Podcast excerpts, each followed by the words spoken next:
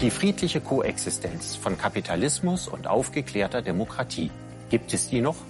Immer weniger Menschen glauben daran. Reagieren doch autoritäre Staaten wie China angeblich so viel effektiver auf die Herausforderungen der Zukunft.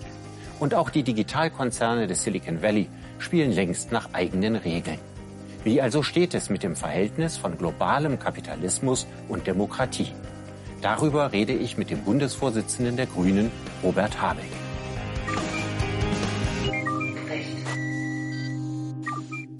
Herr Habeck, wenn die deutsche Wirtschaft die Wahl hätte, entweder mehr Umsatz und weniger Demokratie oder weniger Umsatz und mehr Demokratie, was glauben Sie, wofür würde sie sich entscheiden?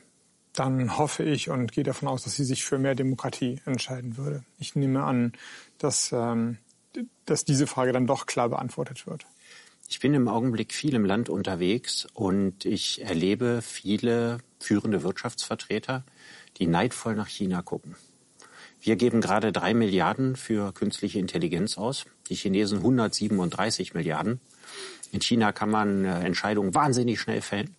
Und ich merke, dass es einen zunehmenden Verdruss gibt, auch in der deutschen Wirtschaft, über die Langsamkeit der Demokratie, auch über die, sagen wir mal, die Sattheit der Menschen in diesem Land. Und die haben Angst im internationalen, globalen Wettbewerb völlig äh, nicht mehr im Fahrwasser zu sein und diesen Wettbewerb zu verlieren. Mhm. Kennen Sie diese Ängste der Wirtschaft? Ja, ich höre das auch, auch nicht nur jetzt auf dem globalen Markt, dass man sagt, die eigentliche Wirtschaftskraft geht nach China, nach Ostasien und wir werden so ein alter, müder Kontinent, der wettbewerbsunfähig wird, sondern auch im ganz kleinen, konkreten BER oder Brückenbauen in Schleswig-Holstein, in meinem alten Heimatland oder in Deutschland, dann sagen sie alle, ja, die Planungsverfahren, Elbvertiefung 15 Jahre lang, das muss doch alles schneller gehen. Und ich weiß schon, was Sie meinen. Nun muss man dazu gegenhalten, dass teilweise das erkämpfte Rechte sind, also Schutzrechte für Umwelt, für Menschen, die da, ähm, die das manchmal beschwerlicher machen und die in China eben nicht ähm, existieren. Also deswegen, da war Ihre Frage schon, hat den Nagel auf den, auf den Kopf getroffen. Aber man muss auch darauf hinweisen, nur bin ich kein großer China-Experte, aber das ist in China auch umstritten. Also die Luftverschmutzung in den chinesischen Städten wird ohne Frage eine Umweltgesetzgebung nach sich ziehen. Die, ähm, selbst die großen Investitionsprogramme, die China nach der Wirtschaftskrise losgetreten hat, sind in China umstritten. Deswegen, also der, der Blick, der sagt, China macht alles richtig, nur haben sie keine Menschenrechte, der ist auch nicht ganz korrekt. Auch da wird debattiert. China steht äh, sehr oft stellvertretend für die Globalisierung dass man sagt, der globale Wettbewerb ist härter geworden. Das ist eine Volkswirtschaft von 1,4 Milliarden Menschen, die sich überall die Funde sichert. Der zweite große Punkt, warum die Wirtschaft äh, sich Sorgen macht über unser Gesellschaftsmodell, besteht in der Digitalisierung. Ich hatte das gerade angesprochen. Das viele, viele Geld, was China mittlerweile da rein investiert.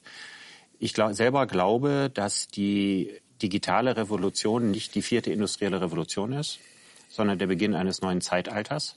Wir hatten das erste Maschinenzeitalter, das durch die erste industrielle Revolution begonnen hat, durch die Dampfmaschine und die Spinnmaschine begann. Und jetzt kriegen wir das zweite Maschinenzeitalter, das Zeitalter des Maschinenlernens. Im ersten Maschinenzeitalter wurde die menschliche Hand ersetzt, im zweiten das menschliche Gehirn. Und dieses erste Maschinenzeitalter hat dazu geführt, dass die 2000-jährige Herrschaft von Adel und Kirche vorbeiging und eine vollkommen neue Gesellschaft entstand. Mit einer anderen DNA, einem anderen Betriebssystem, Rechtsstaatlichkeit, parlamentarische Demokratie, Gewerkschaften und so weiter. Alles, was es vorher nicht gegeben hat. Und das legt ja den Verdacht nahe, dass jetzt im zweiten Maschinenzeitalter eigentlich wieder um alles gewürfelt wird. Also sich die Frage stellt, wie wird das zukünftige Betriebssystem dieser Gesellschaft aussehen? Ja, die Frage stellt sich und man muss erstmal auf der beschreibenden Ebene zugeben, dass die Bedingungen, unter denen sich jetzt ähm, Macht konzentriert andere sind als im analogen fossilen Industriezeitalter. Erst einmal, man kann das ja vielleicht an diesem Spruch, Daten sind der neue Rohstoff deutlich machen. Der alte Rohstoff, Öl, Gas, Kohle, Stahl wurde knapper, je größer die Nachfrage war. Also es gab eine Art Verknappungs ähm, Korrektiv, wenn man zu stark produziert hat, dann wurde der Rohstoff gering und der Preis stieg an und dann so wurde der Kapitalismus erfunden, ein Stück weit also ein Ausgleich der Effizienzen bei knapper werdenden Rohstoffen. Mit den Daten wenngleich wir sie Rohstoff nennen, ist es genau andersrum. Je mehr wir sie brauchen, je mehr wir sie gebrauchen, umso mehr werden sie. Also es geht genau in die andere Richtung. Ja, je, je, je häufiger wir auf Facebook unterwegs sind, umso größer wird die Datenmenge, die verfügbar ist. Das wäre so, als ob wir, je mehr wir Kohle verbrennen, je größer wird der Kohleerdschatz. Und dadurch ist dieses Verknappungsangebot nicht mehr gegeben. Und die Frage stellt sich, ob damit auch die Marktwirtschaft, der Kapitalismus, wie wir ihn kannten und der sich ja als sehr effektiv erwiesen hat, Informationen, also diese Knappheitssignale umzusetzen in Effizienzen, ob das noch so funktionieren wird. Möglicherweise, und das spielt die Karte wieder nach China zurück, ist dieses dezentrale Nutzen von Informationen, was ja die kapitalistische Wirtschaft den Sozialismus überlegen gemacht hat, so gar nicht mehr selbstverständlich, sondern Zentral. Wegen der ganz großen Monopolbildung der Konzerne im ne, Silicon Valley oder Google, in China. Facebook und äh, Amazon mit all ihren Daten über uns, über ihr Nutzerverhalten erstmal überlegen. Das sind im Kern zentralistische Strukturen. Und wenn wir beide jetzt also überlegen ein Angriff, ein Angriff auf die Marktwirtschaft. Also sie nehmen ja marktwirtschaftliche Mittel in die Hand, aber das System, das, ähm, wenn es zu starke Oligopole gibt, die Marktwirtschaft selbst darunter leidet. Das war ja sozusagen das Denken von Ludwig Erhard und die Erfindung der sozialen Marktwirtschaft, dass es nicht nur eine Umverteilung für die Menschen geben muss, dass sich die Wohlstandsgewinne einigermaßen gerecht verteilen, so wie Sie es skizziert haben, eben mit den Sozialstandards, sondern für, um die Marktwirtschaft selbst am Funktionieren zu halten, dürfte es nicht zu mächtig werden. Also staatliche Strukturen sind behäbig, große Monopole verhindern den Wettbewerb. Und das scheint bei der digitalen Welt nicht automatisch so zu sein. Denn Facebook wird, so groß es ist, je größer es wird, umso effektiver äh, arbeitet es. Und da, da rutschen wir weg tatsächlich von dieser demokratischen Kontrolle, die ein Stück weit das System Marktwirtschaft ähm, angetriggert hat. Also machen wir jetzt mal ein ganz klar, klares Beispiel Amazon. Hm.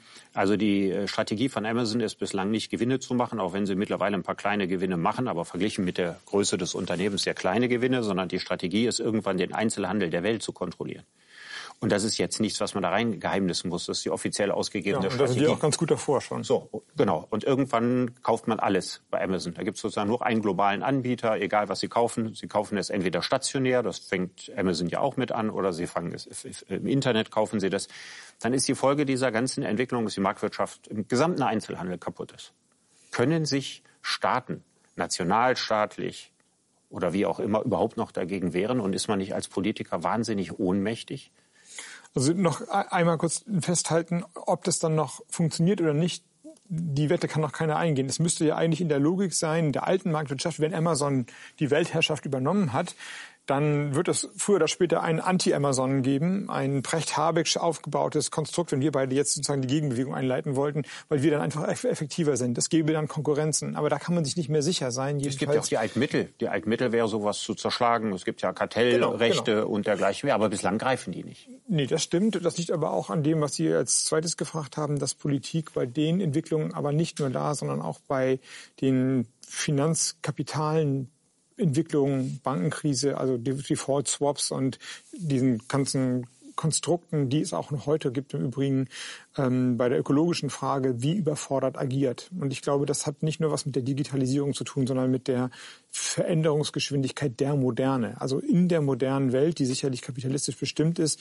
Wir kennen das von der Klimakrise, gibt es immer diesen Hockeystick, also eine exponentielle Entwicklung. Es geht langsam los und dann wird es immer schneller. So ist es eigentlich überall beim Klima, bei der Digitalisierung, bei den technischen Entwicklungen, aber auch beim, bei der Akkumulation von Kapital. Und die Politik, unsere, meine Welt, arbeitet im Grunde analog analog. Die braucht zwei Jahre, um Gesetze zu machen. Da muss es Anhörungen geben, Bürgerbeteiligung. Das wollen wir ja auch.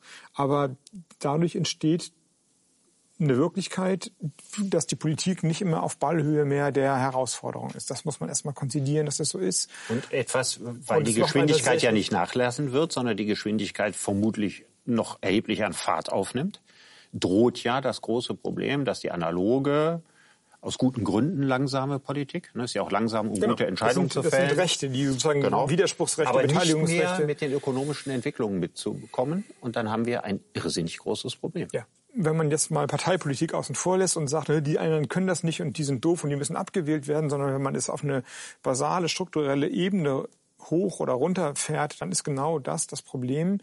Und ähm, ich glaube, man kommt da nur normativ weiter. Also man kann, man muss das zugeben, dass es so ist.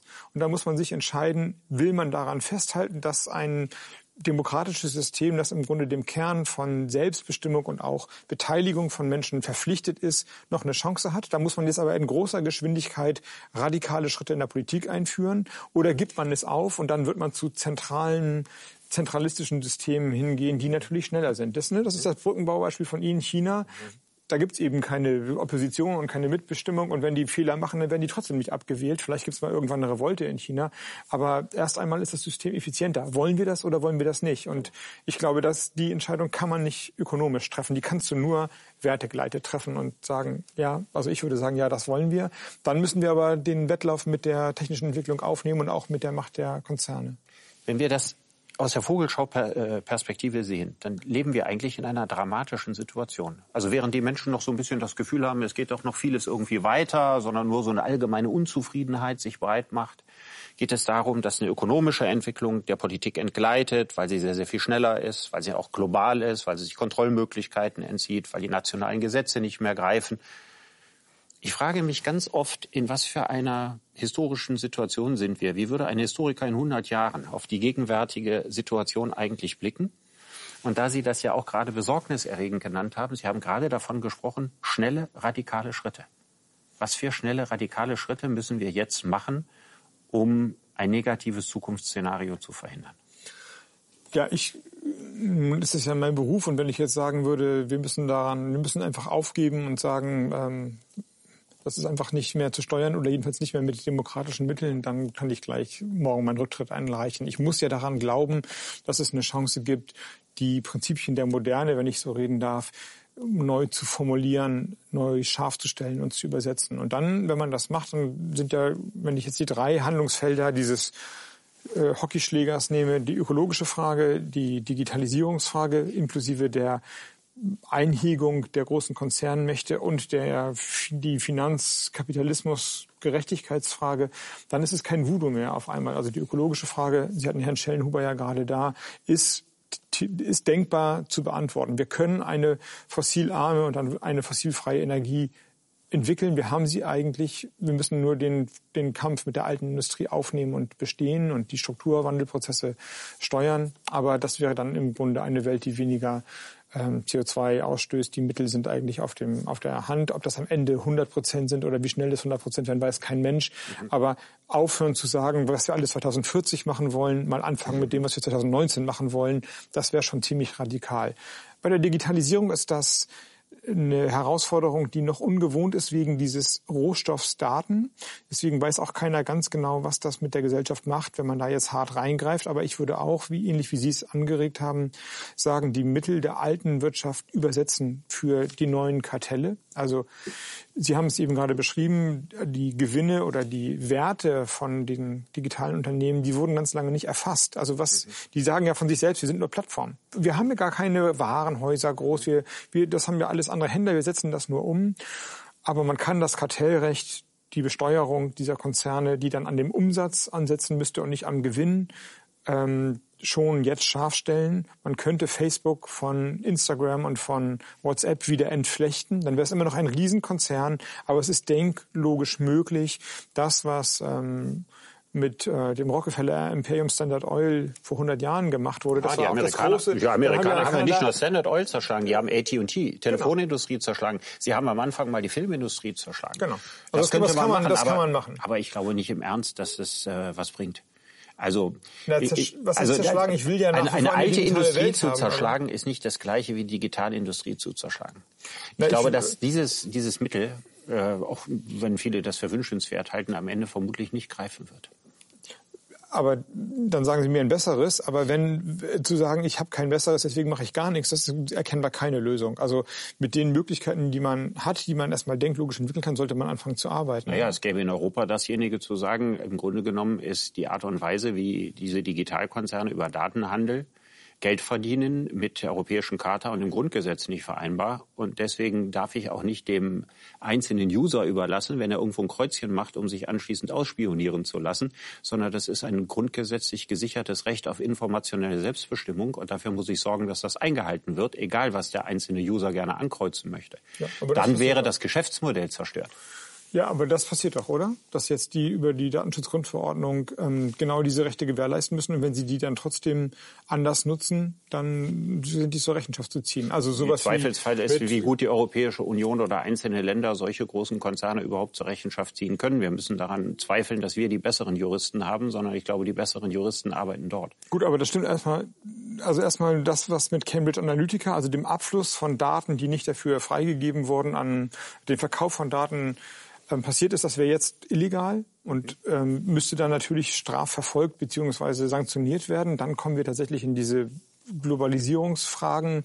Wer kann das machen, wenn die sagen, wir wissen es auch nicht und im Zweifelsfall sind das Softwareprogramme, die auf irgendwelchen Islands stationiert sind oder die gehören uns auch gar nicht, sondern wir sind ja eigentlich nur die Einsetzer der Softwareprogramme und die Verantwortung ist ganz woanders. Das stimmt alles. Aber also man kommt schon ganz schön weit mit den Mitteln, die wir in der analogen Wirtschaft entwickelt haben. Man kann natürlich noch weitergehen, aber erstmal das Mögliche tun, finde ich. Nun ist es ja so, dass die Digitalisierung eigentlich für die allermeisten Menschen noch gar nicht das Hauptproblem darstellt. Sondern wir haben ja sehr, sehr lange über Migration gesprochen als ein Beispiel. Und ich finde es sehr interessant, dass jeder eigentlich irgendetwas anderes gerade sieht, was gerade den Bach runtergeht geht hier nicht möglicherweise wirklich ein ganzes Gesellschaftsmodell zu Ende? Die Leute glauben nicht mehr so richtig an die Demokratie, sie halten sie für ineffizient oder sie glauben, dass sie die falschen Entscheidungen trifft oder dass es die falschen Leute sind. Parteienverdrossenheit.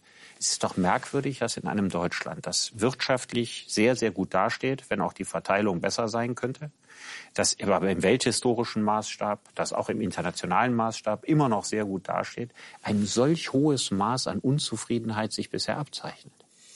Das ist ja nicht nur in Deutschland so, sondern das ist ein globales Phänomen. Das kann man, glaube ich, rückrechnen. Also diese Unzufriedenheit hat einen Grund und der liegt in der Bankenkrise, die 2008, 2009 den Menschen in, global, also deswegen, ne, das ist sozusagen der Unterschied zu der Erklärung, die Unzufriedenheit kommt von 2015 und deswegen haben wir jetzt die AfD in Deutschland. Wir haben ja überall in der ganzen Welt rechtspopulistische oder populistische Bewegungen, die Demokratie in Frage stellen auch bei Staaten, die gar keine Flüchtlinge aufgenommen haben. Aber was den meisten Staaten gemeinsam ist, ist die Verflochtenheit mit dem globalen Finanzsystem, das 2008, 2009 in die Knie gegangen ist und nur unter massivem Einsatz, Hochfahren der ähm, Geldmenge und Entwertung von, von äh, Sparnissen gerettet werden konnte. Und ich glaube, diese Erschütterung ist zu lange nicht gesehen worden, weil sie so abstrakt ist. Zinssätze kann man irgendwie nicht richtig sehen. Das Bankensystem ist auch irgendwie wie so ein kafkaesker Moloch. Da kommt irgendwie keiner so richtig ran.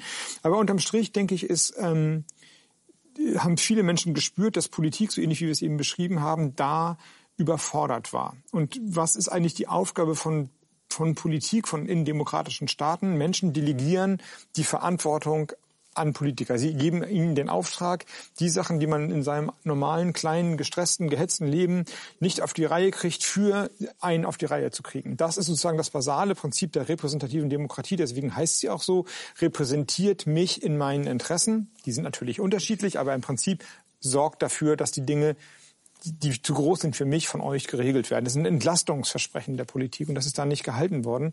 Aber das, noch mal ganz im Ernst, damit ich es wirklich verstehe. Glauben Sie, dass die Leute, die in Chemnitz stark ausländerfeindlich sind, dass das was damit zu tun hat, dass die Angst haben um ihre Sparguthaben, weil in der Finanzmarktkrise eine Niedrigzinspolitik eingeleitet wurde? Sehen Sie wirklich, dass da ein Zusammenhang besteht? Dass die es auf die Straße gehen, weil sie gesagt haben, ah, ich habe ein Buch gelesen über die Finanzkrise und jetzt verstehe er ich nicht. das. Ja. das. Er nicht. Ja. Sondern das, glaube ich, geht, ähm, es ist viel psychologischer.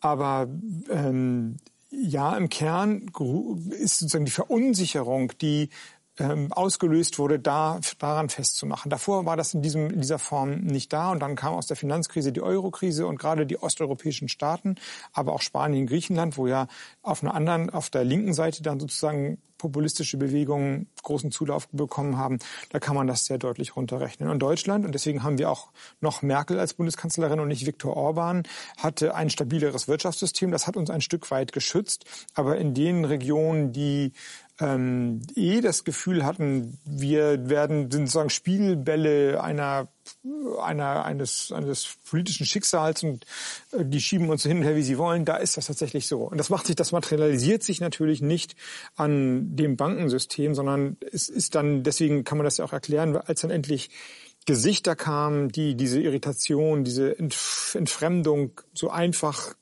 ähm, materialisieren ließen, dann hat sich das als ähm, Ausländerhass oder Abgrenzungsfantasien, als nationalistische Tendenz ähm, materialisiert. Aber der Kern ist noch einmal, die, die liberale Demokratie und der Kapitalismus und die Politik dafür hat das Vertrauen verloren. Und in diese Lücke rein konnte dann das einfache, das regressive Versprechen, wählt uns und dann wird sowas nicht wieder passieren. Ja. Wir geben die Antworten der Vergangenheit, da reingehen und sich auch breit machen. Ich hatte ja von einer ziemlich großen Orientierungskrise gesprochen. Dass ich am Anfang habe ich von China geredet, von der deutschen Wirtschaft, mir so ein bisschen die Frage stelle, ob der Kapitalismus und die Demokratie langfristig noch gut zusammenpassen. Also wenn ich recht haben sollte, Sie können mir ja gerne widersprechen, dass die erste industrielle Revolution die bürgerliche Gesellschaft geschaffen hat, dann stelle ich mir die Frage, ob das zweite Maschinenzeitalter nicht eine andere und neue Form von Gesellschaft äh, schafft. Zum Beispiel auch ein anderes Verhältnis zur Arbeit. Ich muss mir ja nur mal vorstellen, dass es zumindest technisch möglich sein wird, einen sehr großen Teil der bisherigen Beschäftigungsverhältnisse durch künstliche Intelligenz erledigen zu lassen. Selbstverständlich nicht alle. Aber es würde ja schon ausreichen, wenn es ein Prozentsatz von 20 oder 30 Prozent wäre. Wir würden in einer völlig anderen Gesellschaft leben. Also keine Gesellschaft mehr, die Vollbeschäftigung irgendwo im Horizont hat. Vor allen Dingen in einer Gesellschaft, die verstärkt durch die Demografie schon jetzt vor dem Problem steht, dass gar nicht klar ist, wie die Leute, die mit der ganzen Wundermedizin der Zukunft alle 90 und 100 sein äh, werden wollen, wie die finanziert werden sollen, wenn erstens immer weniger nachkommen und wenn auch noch ein großer Teil der Arbeit von Maschinen ersetzt wird, die nicht in die Rentensysteme einzahlen. Also auch da bekommen wir doch einen, und ich würde nicht nur sagen auch da, also da zickt doch eine Zeitbombe, mit der verglichen das, was wir über die Finanzmarktkrise äh, gesprochen haben, doch wirklich noch kleiner und harmlos ist. Ja, Sie wollen auf so ein Grundeinkommensmodell hinaus wahrscheinlich. Ich weiß nicht, ob ich darauf hinaus will, das können, wäre eine Möglichkeit, aber mir geht es eigentlich darum, was Sie für Ideen haben, sich mhm. zu überlegen, wie werden wir den Sozialstaat, den Sie ja vermutlich genauso wie ich erhalten möchten, wie wir den in Zukunft eigentlich bezahlen und auf welcher Basis wir den denn eigentlich stellen wollen. Also ich teile nicht die Erwartung oder die Analyse, dass wir alle oder auch 30 Prozent der Bevölkerung arbeitslos werden. Da, ich weiß, man kann ich ja nicht gesagt, 30 Prozent werden arbeitslos, sondern es Jobs gibt 30 Prozent der bestehenden Jobs fallen weg. Jetzt haben wir einen demografischen Faktor, dann hätten wir nicht das 30 Prozent äh, arbeitslos würden, aber es würde ein sehr, sehr starkes Ansteigen der Arbeitslosigkeit bedeuten und viel schlimmer noch, es würde bedeuten, dass immer weniger in die Rentenversicherung eingezahlt wird, wie gesagt schon durch die Demografie, aber immer mehr und immer länger ausgezahlt werden muss. Und dann geht das System kaputt. Hm, aber auch das teile ich nicht. Also und zwar ähm, einfach auf die Gegenwart geschaut. Wir sind ja schon mitten in der Digitalisierung drin. Mhm. Ja, klar. Wir haben unsere Sie Daten, haben Handy, wir haben, bislang haben wir nichts anderes gemacht, als aus analogen Daten digitale Daten zu machen.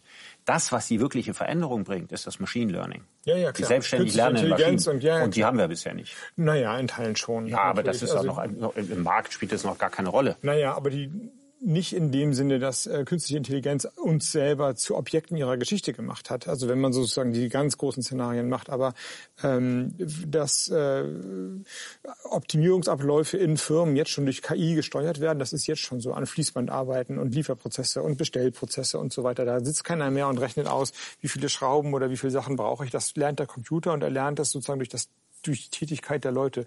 Schon jetzt ist es so. Und wir haben eine Million offene Stellen. Das heißt also, sagen wir mal zum, vielleicht können wir uns darauf einigen, am Beginn des Zeitalters der Digitalisierung haben wir nicht Massenarbeitslosigkeit, sondern Fachkräftemangel. Und ja, aber die beiden Dinge hängen, hängen überhaupt nicht miteinander zusammen. Da gibt es gar keine Verbindung. Wo soll die Verbindung bestehen? Wir haben jetzt Fachkräftemangel, wir haben keine Heizungsmonteure. Aber wenn irgendwann der wir Busfahrer seinen Job verliert, weil das Fahren automatisch wird, dann wird er nicht von heute auf morgen Heizungsmonteur, der wird auch nicht Big Data Analyst oder Virtual Reality Designer oder Krankenpfleger. Also der, der Arbeitsmarkt ist doch kein Nullsummenspiel. Nee, aber Ihre Logik ist mir zu statisch gedacht, wenn ich zu frech sein darf. Ja, also das Ja, Gegenbeispiel, ähm, ich war ja noch mal sechs Jahre lang Minister, da haben wir das Ministerium digitalisiert. Es gibt keine Papierakten mehr im Umweltministerium in Schleswig-Holstein.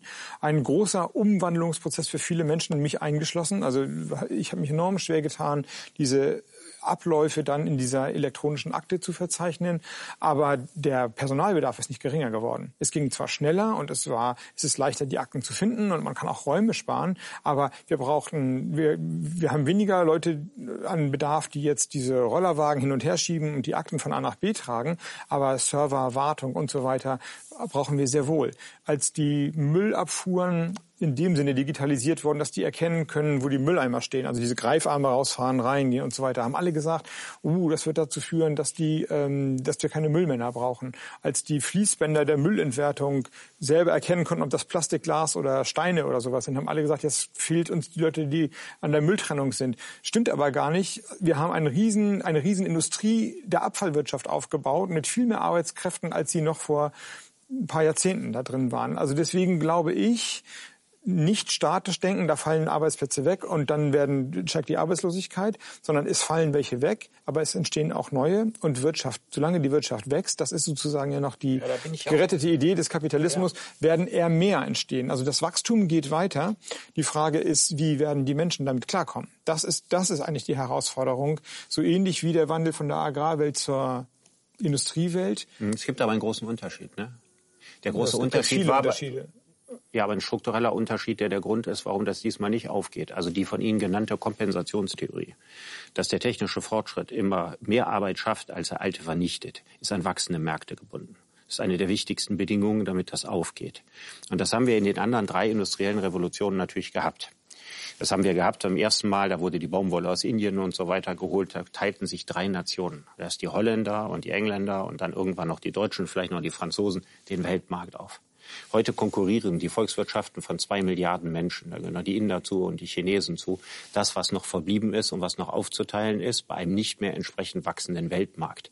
Und wenn man das eine mit dem anderen nicht ausgleicht, dann greift die Kompensationstheorie nicht. Das hat David Ricardo, der Urheber der Kompensationstheorie, der sie 1817 aufgestellt hat, in der dritten Auflage seines Werkes zu Recht kritisiert. Ja, aber sie greift also, doch. Also die Faktizität spricht doch gegen die Ricardo-Theorie.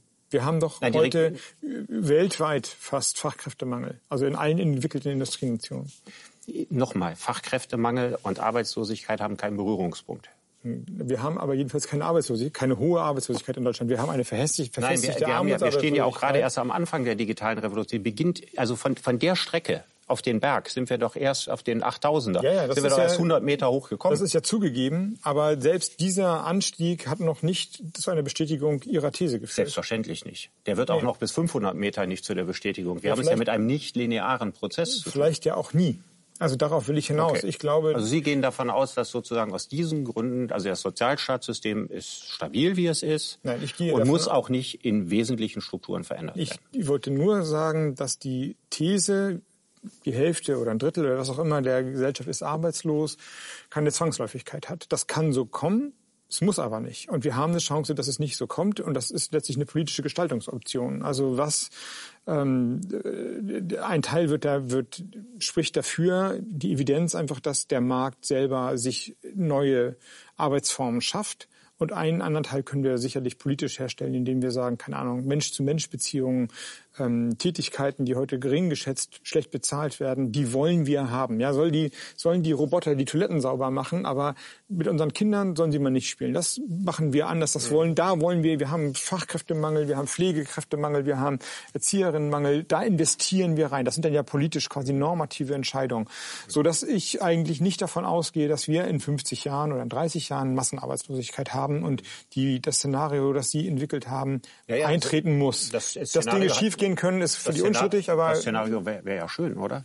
Wäre das nicht schön, wenn wir in eine Gesellschaft kommen, in dem der große Teil der blöden und langweiligen und algorithmisierbaren Arbeit wegfällt ja, und die Leute weniger arbeiten und in unangenehmen Berufen nicht mehr arbeiten und viel mehr Zeit haben, sich zu überlegen, was sie mit ihrem Leben machen wollen?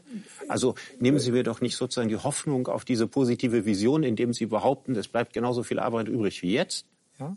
Nein, das, das Arbeit die wenig Spaß macht, wegfällt und die anders besser von Robotern erledigt werden kann. Das ist ja letztlich auch noch in der Linearität der industriellen Revolution auch so. Also ja, die Landwirtschaft heute häufig kritisiert, ähm, aus berechtigten Gründen, wie ich häufig meine, hat es den Bauern leichter gemacht. Die sitzen heute schön auf dem Mähdrescher und müssen nicht mehr mit krummem Rücken rum und haben auch nicht mit 30 Gicht und stirben mit 40. Das ist natürlich ein Vorteil, ein technischer Fortschritt und so kann man das bestimmt auf vielen Berufen auch. Ja.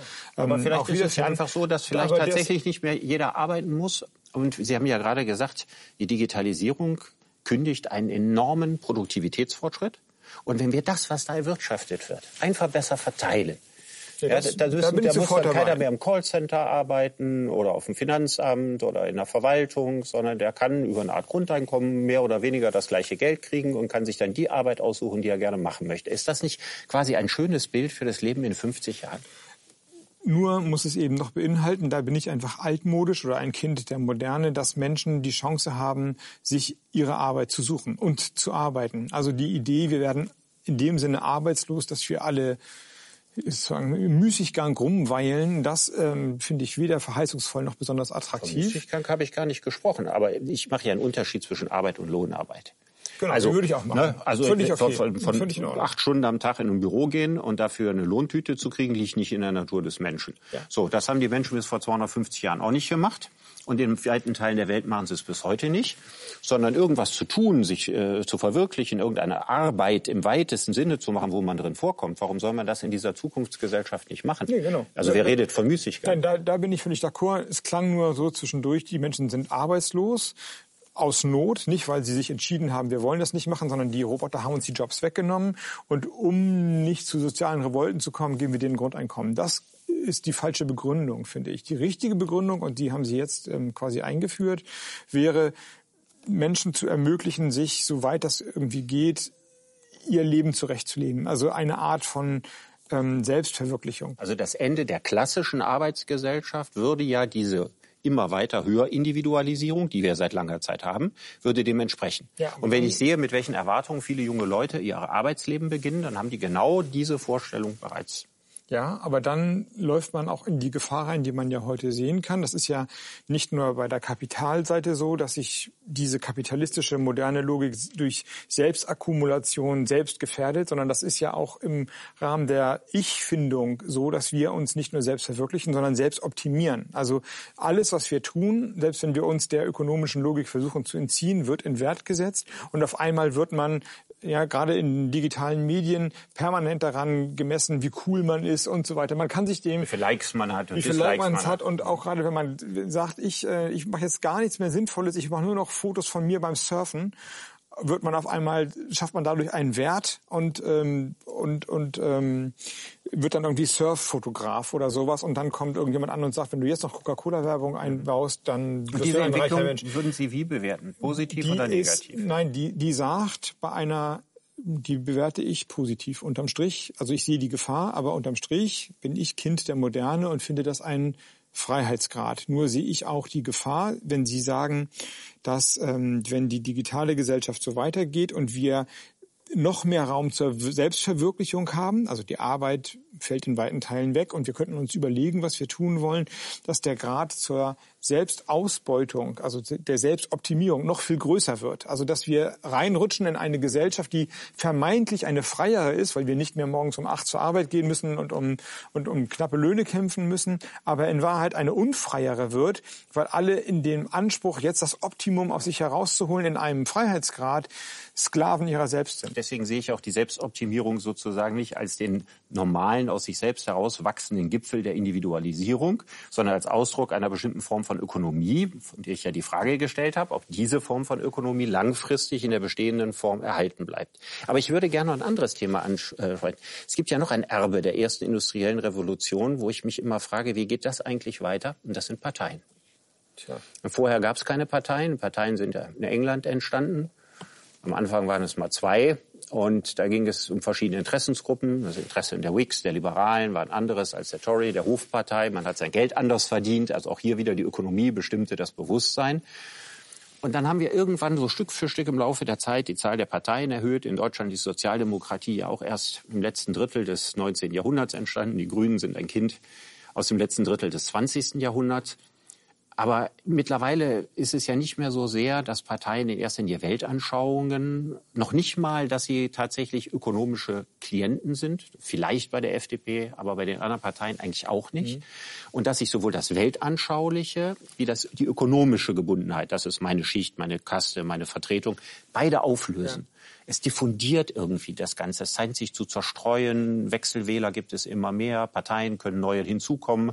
Wenn äh, jemand, der stark in der Öffentlichkeit steht, hier in Deutschland eine neue Partei gründen würde, hat er gute Chancen, über die 5-Prozent-Hürde zu kommen. Irgendwas ist doch auch da in Auflösung begriffen. Ja, aber die Parteien oder das Wahlverhalten vollzieht man kann das als Auflösung beschreiben, aber sie vollziehen im Grunde nur nach, was, was unsere gesellschaftliche Wirklichkeit jetzt wiederum ist. Also alles ist volatiler geworden. Wir haben eine höhere Mobilität. Die Idee, was Familien sind, ist vielfältiger geworden. Selbst unser Fernsehkonsumverhalten ist ein anderes vor. Also als ich Abitur gemacht habe, wurden gerade die Privatsender eingeführt, dann gab es sechs das war schon sozusagen die Verdopplung, 100 Prozent mehr Auswahl. Wenn ich heute frage, was hast du gestern Abend geguckt, sagt mir jeder was anderes, weil du bei Netflix, bei Maxdome, bei, du kannst eigentlich alle Filme, die es jemals gab, jeden Abend gucken. Mhm. Und damit fällt eben auch eine gewisse äh, Normierung der Wirklichkeit weg. Mhm. Und diese Vielfältigkeit der Wirklichkeit holt jetzt die Parteien ein. Da haben sie, das ist schon, das ist eigentlich nicht überraschend, sondern es ist erst überraschend, dass es erst jetzt passiert. Wie glauben Sie, wie es weitergeht? In der Kurzfrist wird es meiner Ansicht nach aus genau den Gründen so sein, dass wir in Deutschland drei, vier Parteien haben, die zwischen 15 und 25 Prozent sind. Das heißt nicht, das sind eine Partei, die auch mal 35 machen kann, aber so nicht auf Dauer, sondern das ist sozusagen die, die Range, in der sich das dann Ganze bewegen wird. Und ich glaube, dass sich der Charakter der Parteien verändert. Das ist jedenfalls meine Erklärung, warum die Grünen jetzt gerade die Nase über Wasser haben. Sie müssen, um dieser Radikalität der Herausforderung zu genügen, nicht vom Kompromiss ausdenken, was die Volksparteien ausgemacht hat und stark gemacht hat. Also bevor wir das verabschieden, einmal danke für die Stabilität, die Sie dem Land gegeben haben. Sie haben eben das Bündnis zwischen Arbeitgebern, Arbeitnehmern und so weiter schon in sich gelebt. Aber das reicht jetzt eben nicht mehr, denn wenn man jetzt fragt, ey, Automobilindustrie, wann geht's denn endlich los mit einer anderen Form von Mobilität, dann sind sich die Arbeitnehmer und die Arbeitgeber sehr lange einig, dass sie sagen, na, erstmal noch nicht in diesem Jahr, wir halten erstmal die Strukturen fest, sondern vom Ziel her denken. Ich glaube, das ist sozusagen das Modernste im Moment. Wie lange das hält, weiß ich auch nicht. Das Ziel in seiner ganzen Herausforderung zulassen und dann sich jeweils die Bündnispartner suchen, dieses Ziel zu realisieren. Und dann ist es ein demokratischer Wettstreit um das richtige Ziel. Den kann man aber gewinnen. Und dann Könnte es nicht sein, dass die Kraft der wenigen starken Parteien darin bestanden hat, dass über eine lange Zeit in der Bundesrepublik die Leute den Fortschritt als Fortschritt wahrgenommen haben und dass die Leute heute Angst vor dem Fortschritt haben, dass diese Angst vor dem Fortschritt dieses diffuse Unbehagen auslöst und damit die Bindung zu dem, der in diesem Land jeweils regiert und den ich im international globalen Maßstab sowieso jetzt als klein und krümelig wahrnehme, weil ich das Gefühl habe, Google, Amazon, Goldman Sachs oder vielleicht in Zukunft Alibaba und Tencent bestimmen darüber oder die EZB bestimmt darüber oder der IWF oder die Ratingagenturen, dass man das Gefühl hat, das Ganze geleitet doch völlig aus der Hand. Das ist doch ein ganz starkes Gefühl, was viele Menschen haben, egal ob sie dann eine linke oder eine rechte Partei wählen. Ja, habe ich schon auch versucht zu sagen. Ich glaube sogar zu datieren auf die Finanzkrise. Da ist es sozusagen zum ersten Mal materiell geworden, aber die Beispiele gehen, gehen weit darüber hinaus. Sie haben sie eben genannt. Nur kann ich mich, also ich glaube, dass diese Sorge vor zu viel Fortschritt konterkariert oder gekontert werden kann, nämlich durch Politik. Also darüber sprachen wir jetzt ja schon den ganzen Abend man, die Sorge ist da, sie ist in Teilen auch berechtigt und sie ist in Teilen eben auch begründet, weil Politik ja häufig genug bewiesen hat, dass sie zu langsam, zu träge, nicht auf, nicht, nicht engagiert genug ist. Aber man, man muss doch glauben, ich muss doch glauben, dass eine bessere Politik, dass ähm, diese Steuerfähigkeit wieder zurückholen kann. Und ne, wir haben über Kapital, über die äh, digitalen Konzerne, den digitalen Kapitalismus gesprochen. Wir könnten über Klimaschutz reden, wir könnten über Besteuerungsfragen der Konzerne reden, über Transparenzpflichten und so weiter. Also man, man, kann, man kann das Vertrauen wieder zurückgeben, indem man engagiert Politik betreibt und sozusagen einen starken Begriff des politischen Selbst wieder, wieder schafft. Ich, ich versuche noch mal, das ein bisschen zu bündeln, wo unsere Konfliktlinien lagen. Äh, Im Unterschied äh, zu Ihnen glaube ich, dass die klassische traditionelle Arbeits- und Leistungsgesellschaft durch das zweite Maschinenzeitalter in der bisherigen Form nicht genauso weitergehen wird, sondern dass sich da etwas völlig Neues entwickelt. Sie glauben, dass der ökonomische Umbruch gar nicht so wahnsinnig groß wird. Das scheint, glaube ich, schon mal ein wichtiger ich Unterschied glaube, dass zu sich sein. Das, ähm, das, das Wesen der Arbeit oder auch die, ähm, die Form des Zusammenlebens extrem verändern wird. Ich will aber an den Prinzipien der Steuerung festhalten. Ich will nicht sagen, weil alles anders wird, das wäre ja sozusagen für jemanden wie mich in meinem Job jetzt die notwendige Konsequenz, weil alles anders wird, gebe ich die Grundbedingungen, die, ähm, die, unser Gemeinwesen im Moment stabil halten, auf. Da Ja, ich, also mir geht es ja auch erstmal gar nicht ums Aufgeben. Mir geht es ja in diesem Schritt erstmal um das Entwickeln von Utopien. Also ich möchte nicht alles, was wir haben, über Bord schmeißen, sondern ich möchte fragen, wie unter den gewandelten Bedingungen das, was uns wichtig ist, erhalten bleiben kann. Und ich glaube, dass die Dinge sich ändern müssen, um die gleichen zu bleiben. Und dass es die Aufgabe dann der Politik wäre, Utopien, positive Bilder zu entwerfen, wie man unter den veränderten Grundbedingungen dafür sorgt, dass die Menschen weiterhin Sinnstiftung in ihrem Leben haben, dass sie genug Geld haben, dass sie mit ihrem Leben zufrieden Ja, sind, dass sie keine das ja Angst vor der. Zukunft haben müssen. Das Ja. ist völlig d'accord. Gibt Nur- es Utopien, die Sie konkret haben, die- von denen Sie sagen würden, das sind Ihre Utopien, die Sie gerne in den Ring werfen würden und sagen würden, nicht nur, was wir alles äh, früher mal falsch gemacht haben, Finanzmarktkrise und so weiter, sondern was sind die ganz wichtigen Dinge, die wir in Zukunft erreichen wollen? Ja, klar. Also ich, wenn ich auf der politischen Ebene anfange, dann würde ich mir wünschen, dass wir internationale Steuermöglichkeiten schaffen, also Europa ein, tatsächlich ein, wie eine Republik ein und dann darüber eine Reihe von Problemen einfach abräumen können, weil wir wieder aktionsfähig werden, politisch Schlagkraft entwickeln. Ähm, Ich halte es für möglich und für umsetzbar, dass wir die ökologischen Fragen inklusive Welternährung in den Griff bekommen. Setzt eine andere Landwirtschaft, eine andere Energiepolitik voraus. Aber das ist kein Voodoo, sondern die Rezepte liegen eigentlich auf der Hand. Weniger Fleisch, andere Tierhaltung und äh, keine Verbrennung von fossilen Energien mehr. Und was den Kernbereich von, äh, von ähm, unserem Gespräch angeht, so glaube ich, so eine Art soziale Marktwirtschaft 2.0, also strengere Regeln, die die Menschen vor Selbstausbeutung und die Gewinnmaximierung auf Kosten des Gemeinwohls unterbinden, sind auch relativ schnell, oder sind nicht schnell, aber sind sozusagen denklogisch leicht zu erfassen und dann müssen sie eben eingeführt werden. Und dann ähm, bin ich vielleicht noch ein bisschen unbegabt, aber eine Gesellschaft, die äh, fossilfrei wäre, die ähm, eine andere Form von materieller Grundlage der Ernährung geschaffen hat und die wieder einen geschützten Raum des Privatlebens hat, die zwar selbst Selbsterfindung, aber nicht Selbstausbeutung mehr macht. Die, wenn die die schon hätte, wäre ich schon zufrieden. Wahrscheinlich geht ihre Utopie weiter, aber ich, bin jetzt ja auch nur Politiker. und ja, ja, äh, in welcher, was, für, ein- was für ein Zeitfenster? Also um, um diese Ziele zu realisieren, wie lange braucht man dafür?